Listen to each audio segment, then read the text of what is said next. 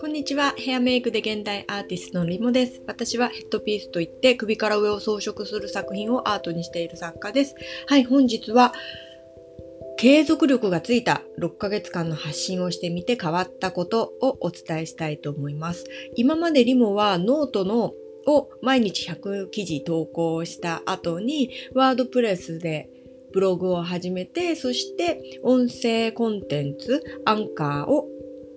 アンカー、そしてね、最近はスタンド FM っていうのを始めてみました。それでちょっと感じたことは確実に継続力がついたな、習慣化してきたっていうのを感じます。一番辛かったのはやっぱり最初の100記事のノートですね。これも何度も折れそうになりました。一番最初はまあ30日目、30記事ぐらいの時。いや、もうネタないから、みたいな感じになったのと、50記事ぐらいで、いや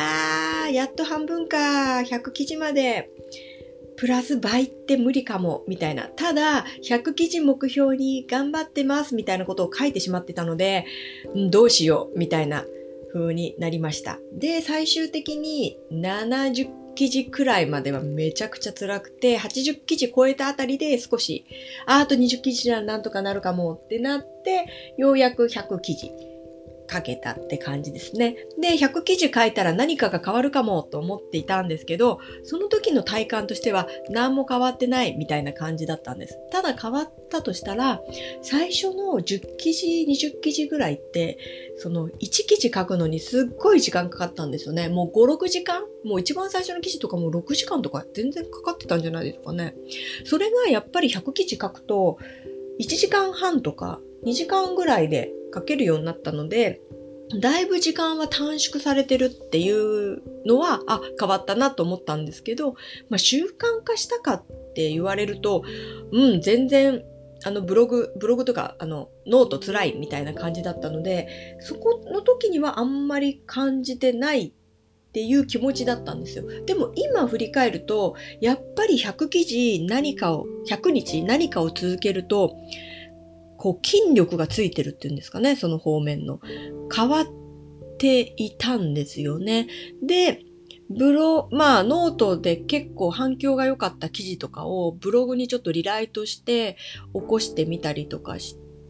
して、まあなんかあわよくば、あの、リンクとか貼って、あの、なんだ、アマゾンとかのあの、アフィリエイトできたらなとか思ってたんですけど、まあちょこちょこってやってみたんですが、は、まあ今の時点で私にアフィリエイト合ってないなってことが分かって、まあ無理にアフィリエイトは今始めてないっていう感じです。ただ、その申請とかを出すと結構受かるので、まあブログの記事もまあその30、もう今、今65記事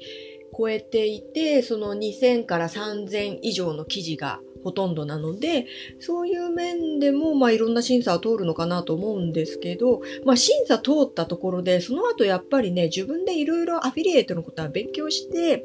やんないと、まあ収益化につながるっていうのは難しいんだなっていうのが分かったので、とりあえず1年間ぐらいブログは育てて、その後から、まあ無理のない範囲でアフィリエイトは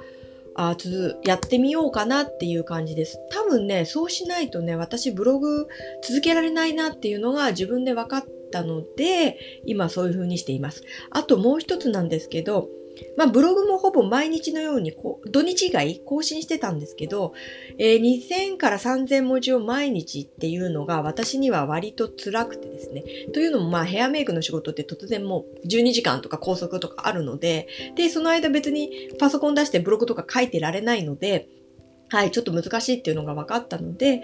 えー、っと、ブログ毎日はやめました。で、でもなんか1コンテンツでも発信しようと思って、そこで音声コンテンツなら5分とかで終わってしまうので、今は音声コンテンツかブログかを毎日どれどっちか1つ、もしくは2つそのままやっている感じです。で、このまままあ1年間やってみて様子見ようかなと思ってます。で、できればまあ3年間ぐらい続けて、まあ発信も私の一つの活動の軸みたいになってたらいいなと思ってっています。はい。本日は継続力がついた6ヶ月間の発信をしてみて変わったことというのをお伝えしました。今日も聞いてくださりありがとうございます。良い、皆様良い一日を